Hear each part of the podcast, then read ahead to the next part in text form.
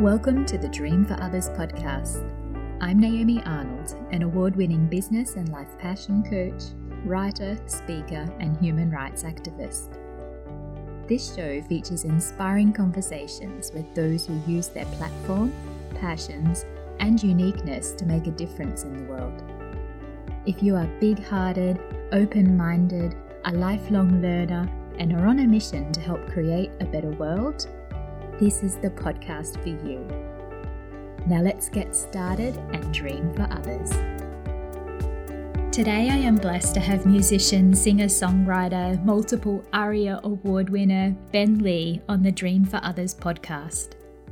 On his website, Ben says that he started his career in the music industry hungry for fame, attention, and validation. But with time, effort, failure, and success, he gradually lost interest in these goals and now continues for different reasons. It is these different reasons that motivated me to invite Ben to feature on the Dream for Others podcast. I had heard him speak about his central mission to awaken consciousness and read about the different ways that he does this through, for example, music, speaking, charitable projects, ethical business coaching, and his essential oils business with his wife, Sky Lee Essential Oils.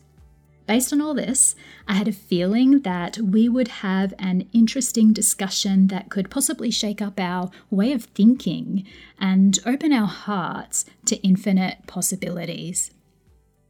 Hi, Ben. Thank you so much for making time to chat with me on the Dream for Others podcast today. Well, thank you for having me.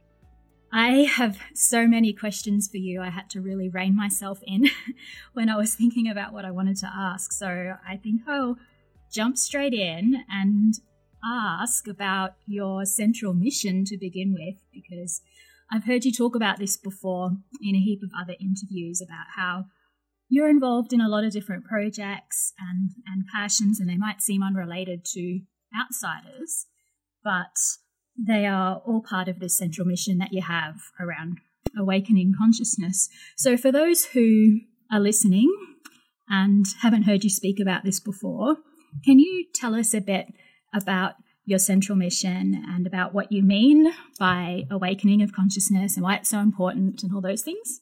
Yeah, absolutely. I mean, it, it's it's sort of self-explanatory when we look at the world and see that things could not possibly be in the shape they were in if we were already at our height of compassion, intelligence, connection, intuition, um, we've clearly made simply unintelligent decisions with the way we treat each other, the way we treat the natural world, the way we treat ourselves. So, you know, when you sometimes hear people use this argument of everything's perfect as it is, we just need to accept. And really, it's about realizing we're already arrived, we're already awakened. It doesn't make much sense when you look at the world and say, well, how could awakened people do this to the world that they live in? So, with that perspective, we can only deduce that our consciousness is asleep, that we're actually not aware. We're not, you know, we're not operating with the full set of information. We're not operating with our full capacities. So, our goal has to be to increase our capacities so that we can make better decisions, right? Mm-hmm. So that's kind of what I'm saying. To, to awaken consciousness is really just to have access to a higher level of thinking and feeling.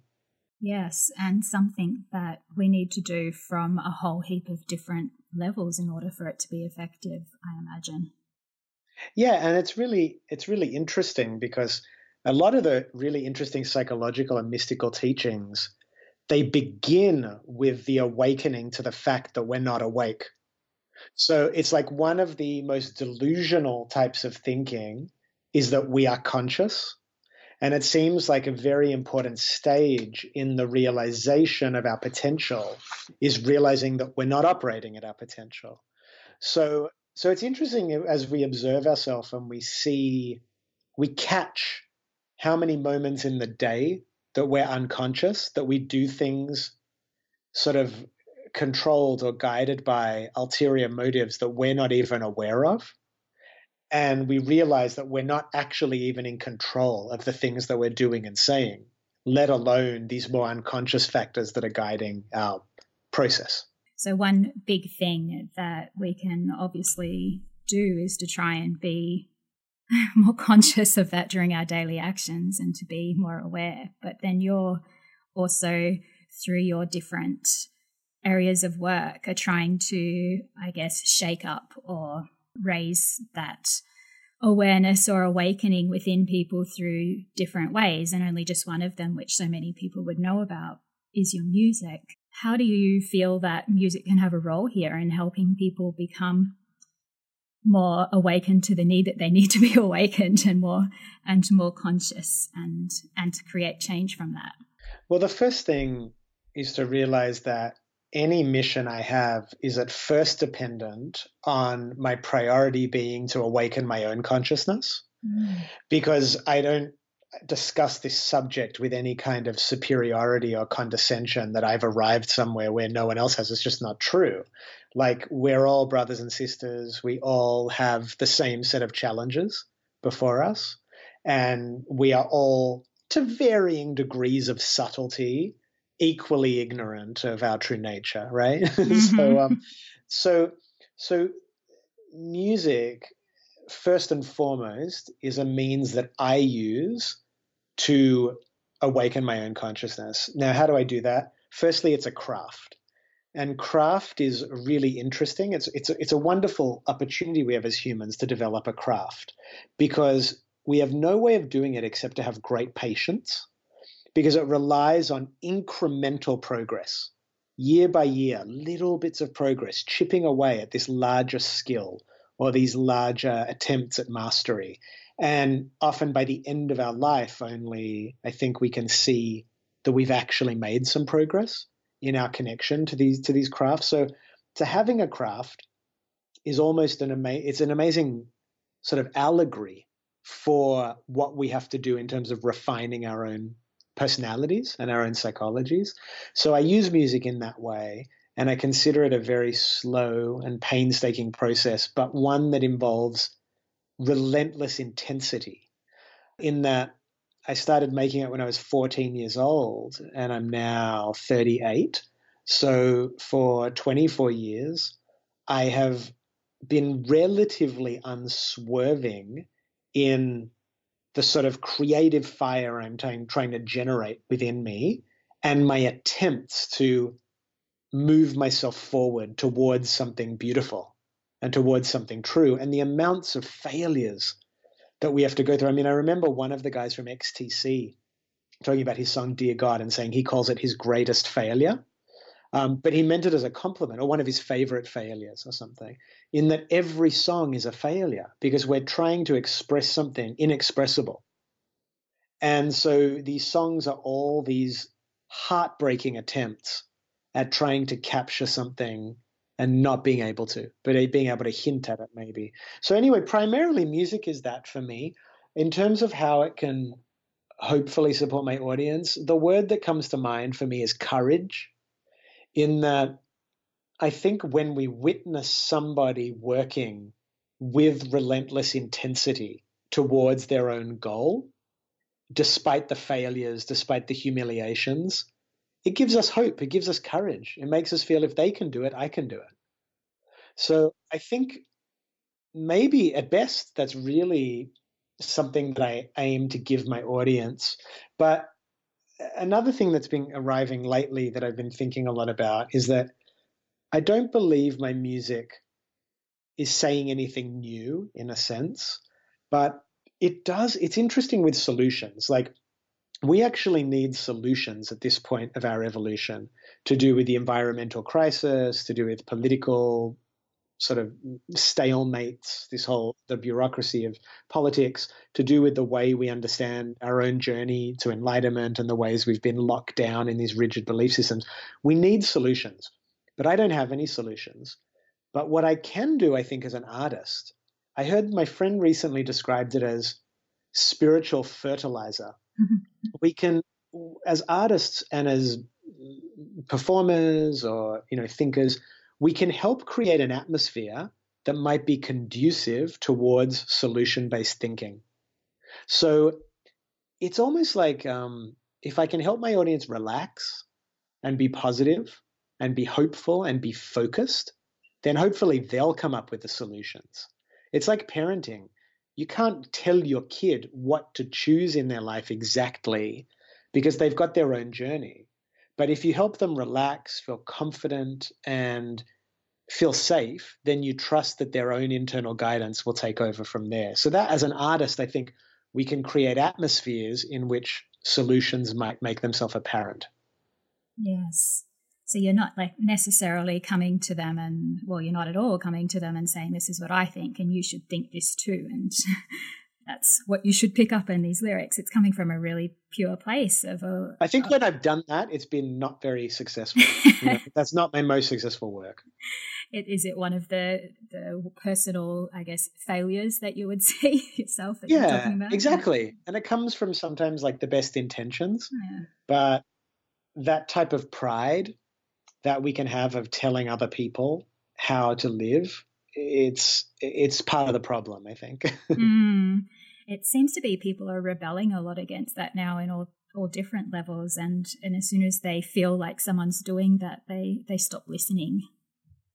Yeah well it's it's very closed isn't it? I mean yeah. I, I i stop listening when people talk. Yeah.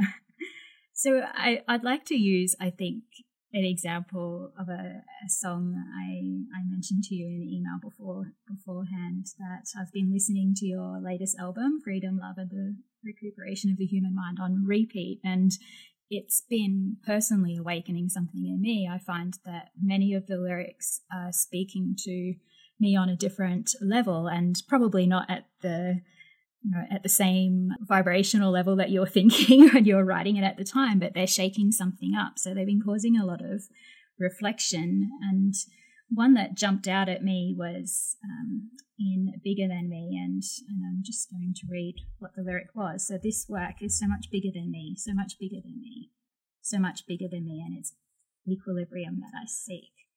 I'm curious when you were writing that and you're talking about how you come from your own I guess, pure place of awakening and, and, not necessarily focusing on, on changing others and, and that it's a, your own craft. And what was your journey with, with that song and those lyrics? Because I suspect they speak to people in such different ways. Mm. Well, equilibrium is a really interesting idea. And even in industry, say, like in business and in the corporate world, you'll find that people that can achieve a lot are often masters of equilibrium. They can handle a negotiation, they can tolerate anxiety, they can be in the midst of a tempestuous situation and not buckle under stress. And I think for me, in a spiritual sense, I realized that the ability to stay calm and think is directly related to the amount of internal truth that you'll be exposed to if you're someone who flies off the deep end and goes into fantasies and grandiose ideas about your own enlightenment and and feelings of superiority and you know all these fantastical ideas it's almost like you you you really put a a limit on how much reality or how much truth you can handle in a sense. So i think of it in terms of a container a container that's strong, that's in equilibrium, can hold a lot of information. And I am, as I said, I'm seeking answers, I'm seeking information, and equilibrium, evenness, stability of emotion, uh, not being swayed hugely by mood, but still being passionate. These are, um, I think, these are really important things that I was thinking about with that song, and and you know, I was really reflecting on how again how many mistakes I've made and how uh, so many of my ideas in my life have been subpar, but they have always been driven by this concept of looking for something bigger, mm. like really wanting to know the truth. And I think that is what really has like underlined my whole journey so far. It offers a completely different perspective that you wouldn't otherwise see. Yeah, and we want to be broken, don't we? I mean, we mm. want to be humbled and taken out of our self absorption and our self obsession and placed at an appropriate level in the universe. Mm. And I hmm. think that remembering, I mean, every every spiritual path, even psychological paths, such as you know psychotherapy, where they speak about the power of the unconscious, they all speak about a higher power, and it's very, I think, crucial to not see yourself as the limit of human potential.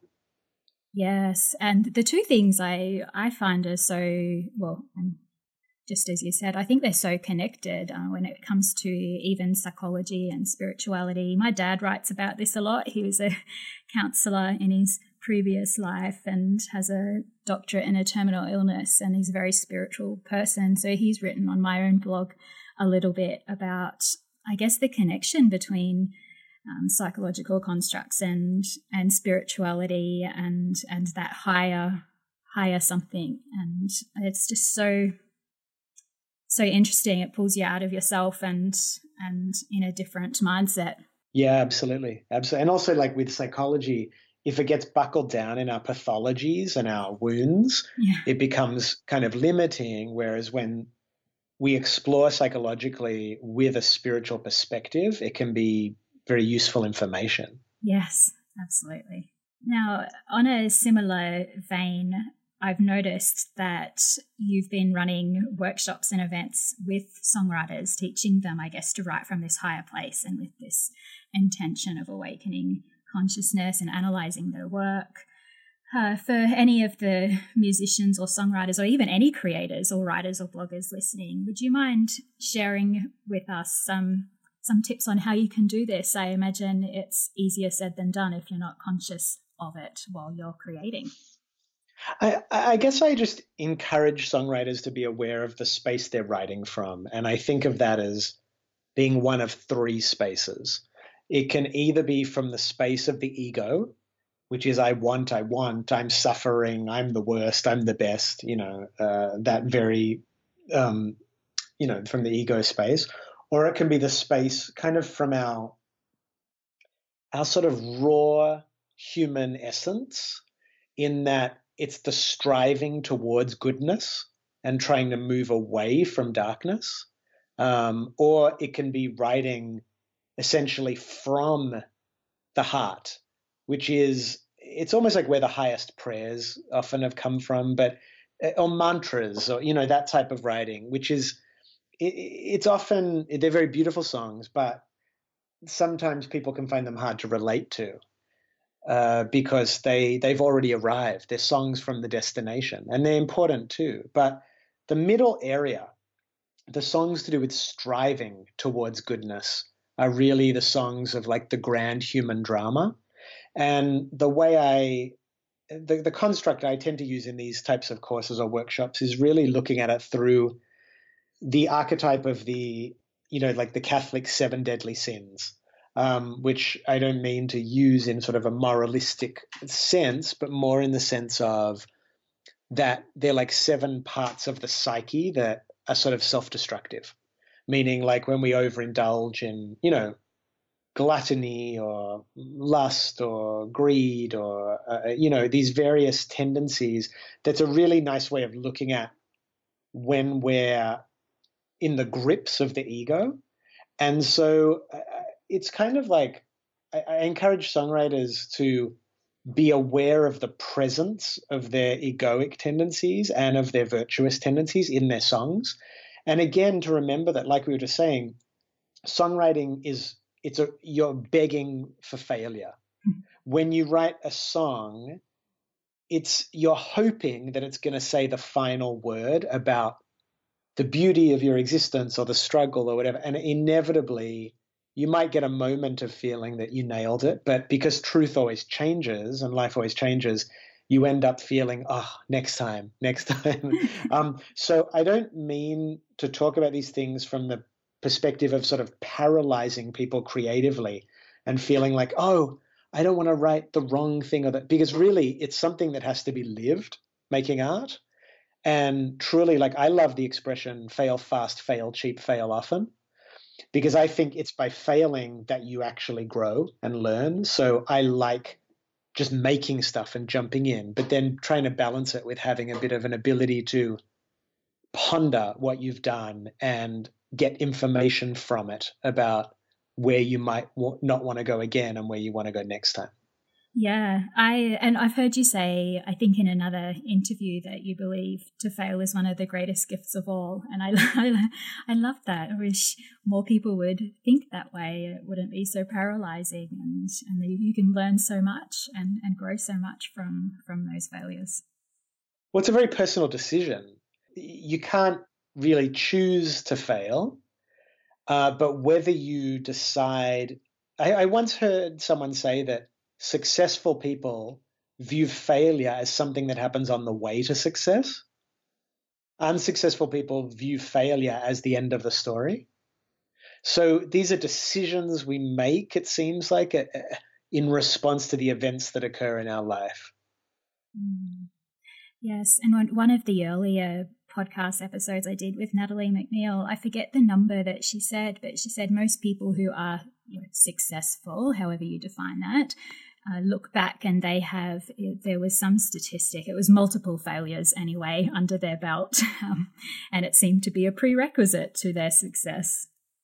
For sure. I mean, you know, I've had, I think you also get peaks and valleys. Like in my music career, I've had peak moments of success and they were sort of unpredictable. And there were many, many events that led up to those moments occurring that would have sort of been uh, there was no way to be able to reverse engineer it and know exactly how to repeat it.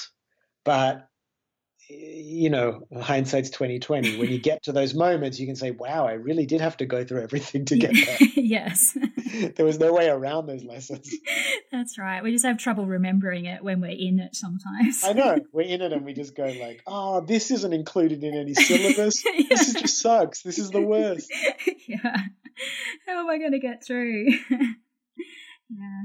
So when it comes to writing writing songs and and being aware of this. How about from the other perspective now from the person from the people that are absorbing the creations whether that be music or or writing?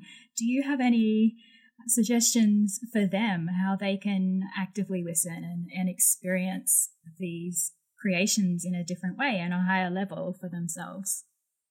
Well, a lot of it's to do with your intention when you're listening to music. And obviously, these things can be blurred. Again, like I don't want to portray the idea that there's like a pure way to write songs or a pure way to listen because, like, we have many agendas operating within us at the same time. But if overall the intention is to hype yourself up or to escape or to fantasize, then it's unlikely that the musical experience will guide you towards an honest reflection about yourself. But if, like anything, like with meditation, if the idea is to relax and consider without and with a less partial judgment, you know, like as soon as we know the experience we want to get out of something, we've pretty much like castrated the experience because there's no way it's it's not designed for that. Art is designed to take us somewhere we haven't been. So when I listen to music in an ideal sense, my favorite thing is to allow it to reveal things to me or allow my own psyche to reveal things to me in a way where it's sort of playing off the music. But it's very mysterious, you know, how we why music is healing, can be really healing, why it's inspiring, and at other times why nothing happens. yes. yeah, and I think that's part of the joy is the mystery in it. Um, uh-huh. Yeah. I've actually personally lately I go through these phases with meditation and where I have to mix it up and do it in different ways and I've dropped my meditation practice lately and have just put on music and and done like just relaxed into it and be be open to it and see what comes up instead. And i've just found it to be so powerful. It's opening up all types of unexpected things to to look into. Yeah well me and my wife have been talking about this lately that even the word meditation, it's such a dicey word because we really don't know that two people are referring to the same thing when they talk about it mm. or the same experience. And I think the meditative state is the conscious exploration of the psyche. And so that might include the process of listening to music or taking a walk or, you know, whatever it yes. is. Yes. Yeah. And I think people would find that so helpful if they, you know, thought outside of the box of what meditation is and found ways that they enjoy to open the psyche. It would maybe not be so hard. Yeah, well, again, it's the intention. Like I've also fallen prey many times to dogmatic thinking about process. But there's something about when you have the intention to discover your own psyche, whatever you're doing becomes meditative because there's no other way to listen clearly. Yeah, it's a it's a slippery area. Yes, it is. Which is good too. Mm-hmm. More to discover. Mm-hmm. Now, over time, it's not just been music that you've been exploring these different things with. I know you've been using your your platform and, and passions and talents in a whole heap of different ways. Do you could you share some of those with us? Some of these other ways that you're you're trying to help raise consciousness within yourself and have that flow on effect to others. Well, for me, I try, I like variety. I've always loved that, whether that's collaborations and mixing up styles and playing with different musicians. That's always been part of what I've enjoyed about the creative process.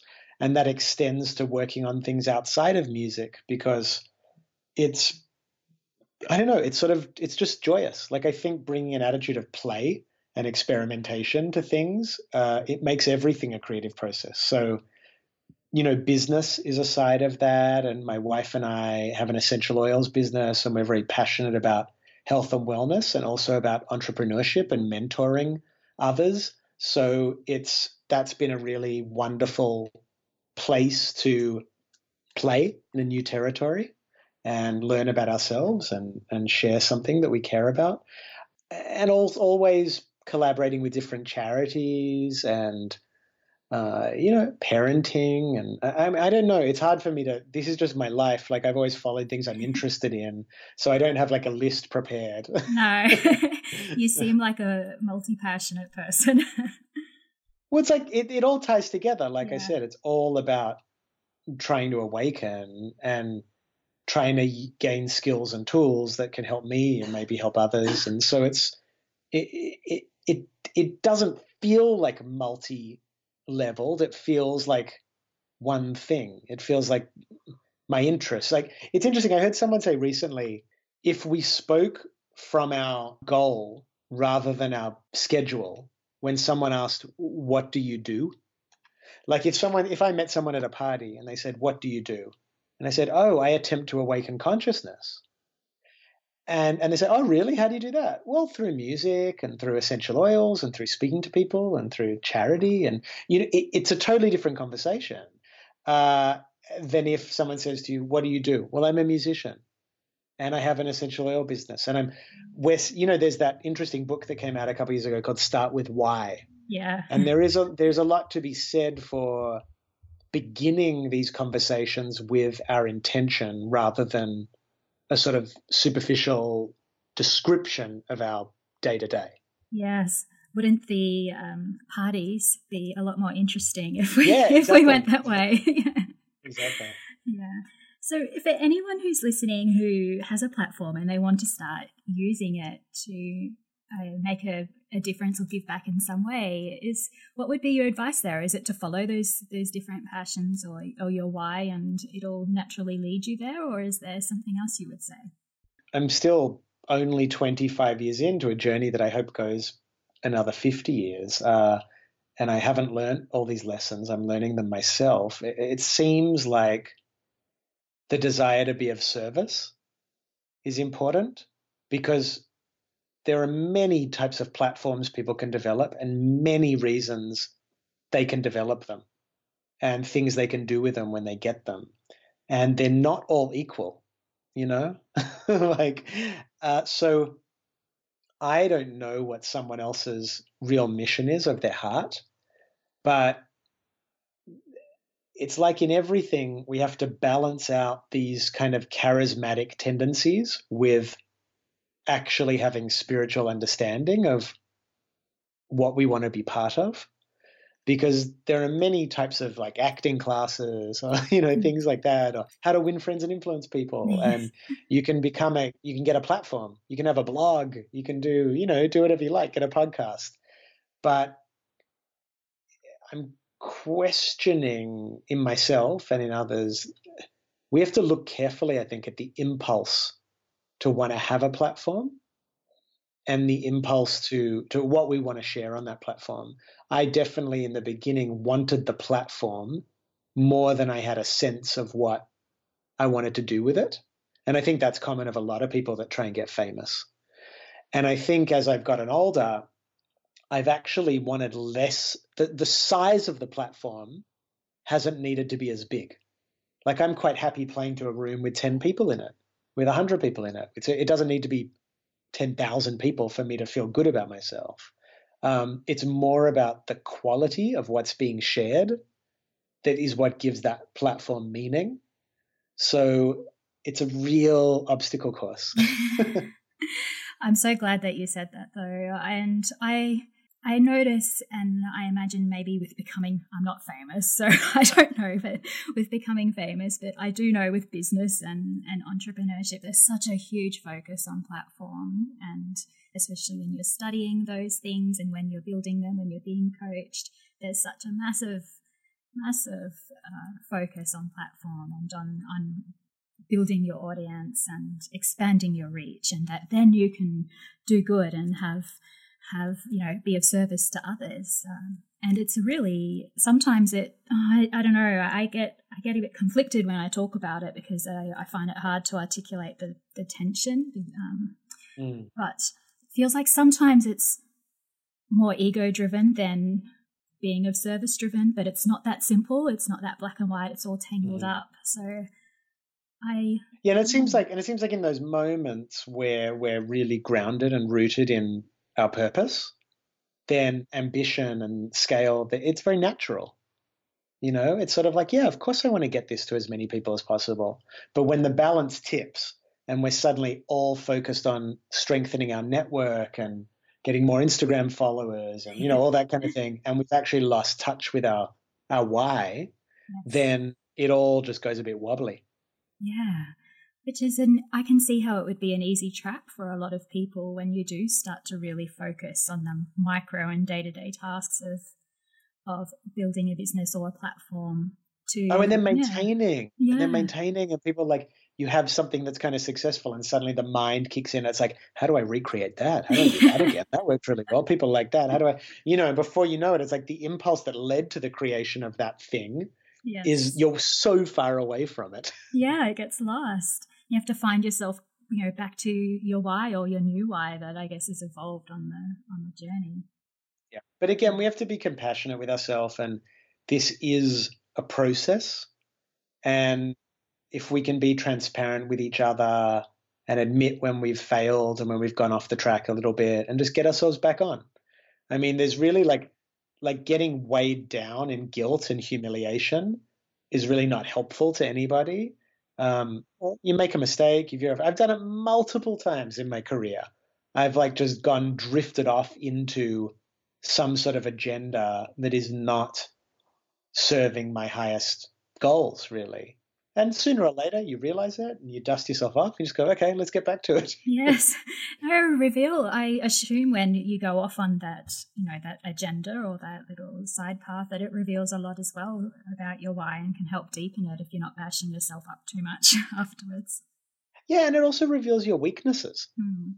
You know, and they're good to know. If you don't want to repeat them, you got to see, you got to yeah. and go, wow, I'm really like maybe it's you're really tempted by money. Yes. You're really, you know, whatever those things are that you have led you to compromise in some way. You got to see them in yourself. You got to observe them in yourself if you want to correct them. Yes, yes. Uh, with this, I would also like to talk to you about ethical business because I know that's something that you're you're passionate about as well, and I know that there's a lot of entrepreneurs and and coaches who are listening and uh, who are interested in, in ethical business. That's why they listen to this podcast. So I'm curious, is there anything that you'd like to to share there around progressing their vision when it comes to an ethical business, or is it in, t- in line with many of the other things that we've already talked about today? Well, I suppose the thing, you know, particularly when it comes to money and business, if you if you talk to people that are interested in spirituality or consciousness and have gone through yoga or you know yeah. ashrams or like whatever they've done, you know, um, you'll often find like this super conflicted relationship to money. Yeah. And and as a result, uh, you know, we go into areas where we need healing.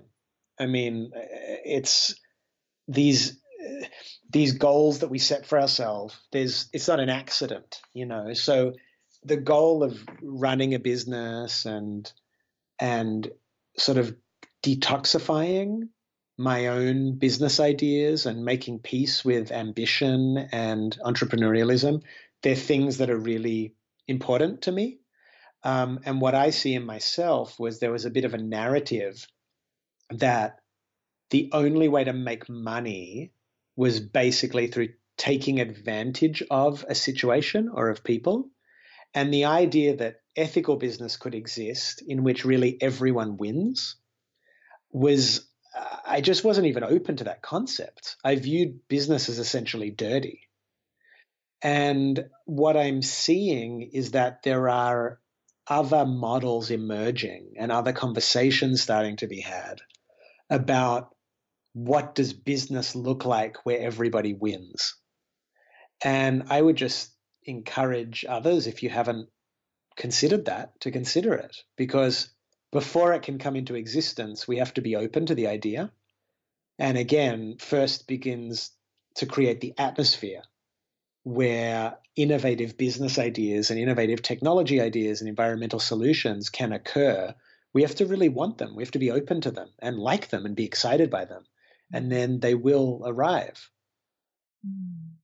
I love that shift in thinking. And I say shift because I when I talk to my clients for coaching, and a lot of them are fairly new to business and building businesses, they they really struggle with with uh, thinking about how can they change the world and do good and be of service whilst also marketing and selling themselves and their packages and they see it so black and white and and quite often won't actually tell people what it is that they're doing or what they have to offer in their business because it feels so dirty I think, mm. yeah, thinking about it in that way that you just said, I could see how that would be really helpful to so many people. Well, and the biggest thing I think for me that's been really, really affected me in my music career and everything is the idea of becoming a value adding person. Uh, basically, good things happen to people that add value. Mm. Other people want to collaborate with them. Other people want you involved in stuff. The phone rings, basically you know? So if instead of being focused on this marketing idea of how do i get the post that's going to engage 5000 people instead of thinking how can i create the highest value post that adds the most to people's lives? You know i just did a post yesterday that was really an answer to a question. Somebody had written to me about the essential oils we work with doTERRA and said are they organic? And if not can you explain a bit about that? So i just did like a five minute post on Facebook where I really went into how organic certification is it's got a lot of loopholes in it yes. and it really isn't the sort of official stamp that everybody believes it to be like for instance i use the example of meat where you can buy organic meat but that doesn't mean that it's grass fed or free range Mm. free roaming, you know. So it doesn't always mean the highest quality, but because we're such a bureaucratic society, we kind of believe if you've got the government stamp, you are the best, you're the official. So anyway, I just did this post about it, explained it, and woke up today and it's had over a hundred people share it and over four and a half thousand views. And I literally like I do post sometimes where I'm thinking like, oh, people are really going to like this. This was not one of them. I thought this would be a very niche concept. Yes. But little did I know it hit on a subject that it's a pretty big niche, you know? So again, it was just, it began with offering value. And I think that is really where this whole conversation about marketing and building network and everything needs to begin. Mm. Yes. So many different conversations that I've had with people are, are coming together with how that could help them so much, it, which is so simple. It sounds so simple and obvious, but coming back. Yeah, I mean, to, even so, so, just one more thing to do yeah, with that. Like, yeah. you know, you, all of these coaches and everything are doing internet marketing, right, through Yeah. Facebook and stuff, and they're trying to generate leads. Mm. Now, what's the best way to generate a lead? Offer something for it. Hmm. Say, do you want a free video book, you know, whatever? Sign up here and receive it. Hmm. So it's like you're not expecting someone's email address for nothing so you can bombard them for the rest of their life with your marketing tools. You're being very transparent. You're saying, let me offer you something. I mean, I went to this stationery shop a few months ago and they gave me, I bought $150 of products and they offered me a 20% discount for my email address. wow. It's huge. That's mm-hmm. 60 that's $60 off my price for an email address that I might just unsubscribe when they send me the first one. But what they know is that I'm already spending $150 there. I already like them. Yes. They value, they're going to give me value to maintain that connection, Yes. you know? And so I just like that whole way of thinking. I think it's really um it's really it, it's really beginning with value, value given, value received. That's the way we should think about business. Yes. And I think that has got lost in the messaging sometimes too, because I know as a online business owner that we're always taught to, you know, create an, an opt-in so you have a value exchange to give people if they want to sign up to your mailing list and blah blah blah. And you start thinking again at that focus level on what will my opt-in be, what will get the most sign-ups, and you kind of lose again that higher perspective of the adding adding value and being of service and uh, I I again, it's difficult to articulate because it's complex and it's kind of.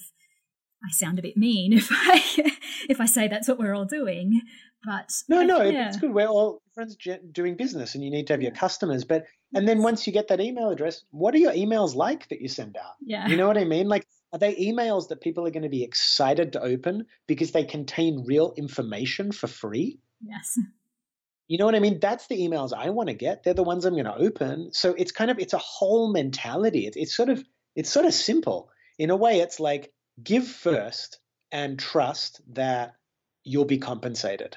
absolutely, absolutely. I know a coach who before every email she sits down and she sets a an intention for that email and what she's hoping to you know to to how she's hoping to be of service and and to give value in each and every email she writes that intention out puts it on a post-it note and on her screen before she writes it i think it's so beautiful Wow. Yeah, that's Mm. impressive. yes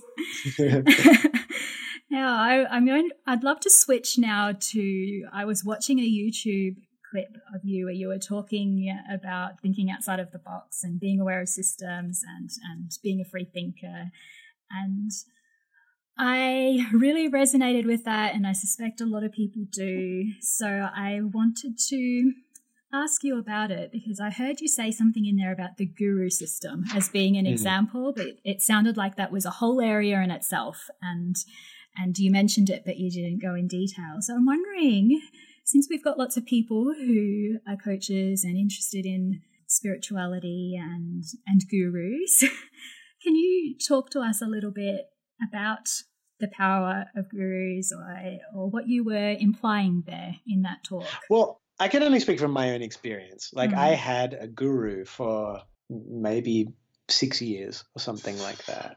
And I came to believe that essentially it's built on a lie, the whole structure, in that it promises a liberation within slavery. That basically says, you know, give up everything to the guru and you'll be given uh, the eternal bliss or the eternal promise or the grace of the guru or you know, whatever phrase is called. But I actually like don't believe that it's possible to awaken your consciousness using that model. I, I mean, I, I, I'm very kind of almost scientific about the way I think about spirituality. And I think things sort of either work or they don't. And to me, the various types of contaminated thoughts and projections and power dynamics that go on within this system where people have gurus, they actually become like major impediments to people gaining self knowledge. And one of the biggest ones to that is that you're essentially disempowering yourself and also believing i mean and very, i'm going to oversimplify and reduce the whole concept down to just a few basic you know sentence but basically you believe it's possible that there are magical people places or things that can do your work for you. At the end of the day if enlightenment is a journey that each person has to take on their own i do not believe it's possible that you can get a special crystal or a special hug or a special person to guarantee you success. Mm. I just, nothing else is like that. So why would the spiritual path be like that? Mm. Relationships aren't like that. Careers aren't like that. And you know, the famous occult maxim, as above, so below. The spiritual world works the same way the material world does, just with a different, different consciousness. Mm. And there are no shortcuts in this universe. So I do not believe that the grace of the guru as an external thing is real, essentially. Um, I, I, don't mean to, you know, you asked me about it, so I'll tell you about it. It's not something like I don't want to hurt people's feelings or start an argument or something, mm-hmm. but I, I just think the, the inner guru is real. And I think that is probably where the major confusion arose from that we do each have an internal guru, but I do believe that you can't serve two masters. Mm. And if you choose to serve an external guru, there's sort of no way to do it without giving them authority over your personal guru, your internal guru. Mm. You have to choose, you know? And so I, I, don't, what do you want me to say? I don't like it, you know? and, and again, this is, I've, I've, we've all made this mistake. I've made this mistake, yes. you know? But I hit a point where I realized that if I wanted the truth, it could not be with a buffer or with a big brother or with someone to kind of take the heat mm. of the communication between me and God. That if there is if there is truth, I wanted to experience it personally. I just want to apologize because as I'm speaking, I can feel these ideas are provocative. Yes. Um, and it's not my desire to upset anyone. Um, but it is something I've lived through. So I think I can speak about it with some degree of personal experience. Yes.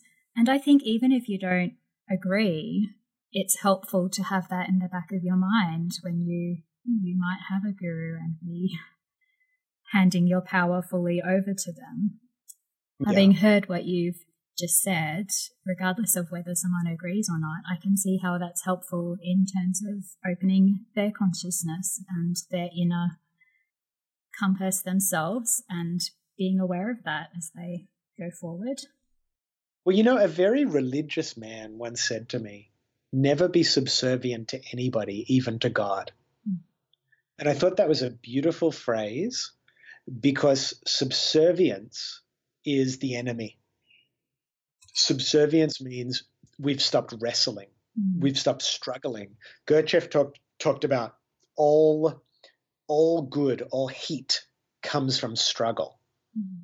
And at the moment when we pacify ourselves and it all becomes simple and we're looked after and we know the answer and we're on the path and oh those poor other people aren't with the guru or they're not in this right school or they they you know at those moments oh we're okay the struggle is gone Yes. And there's no friction, there's no transformation. Yes. Yeah.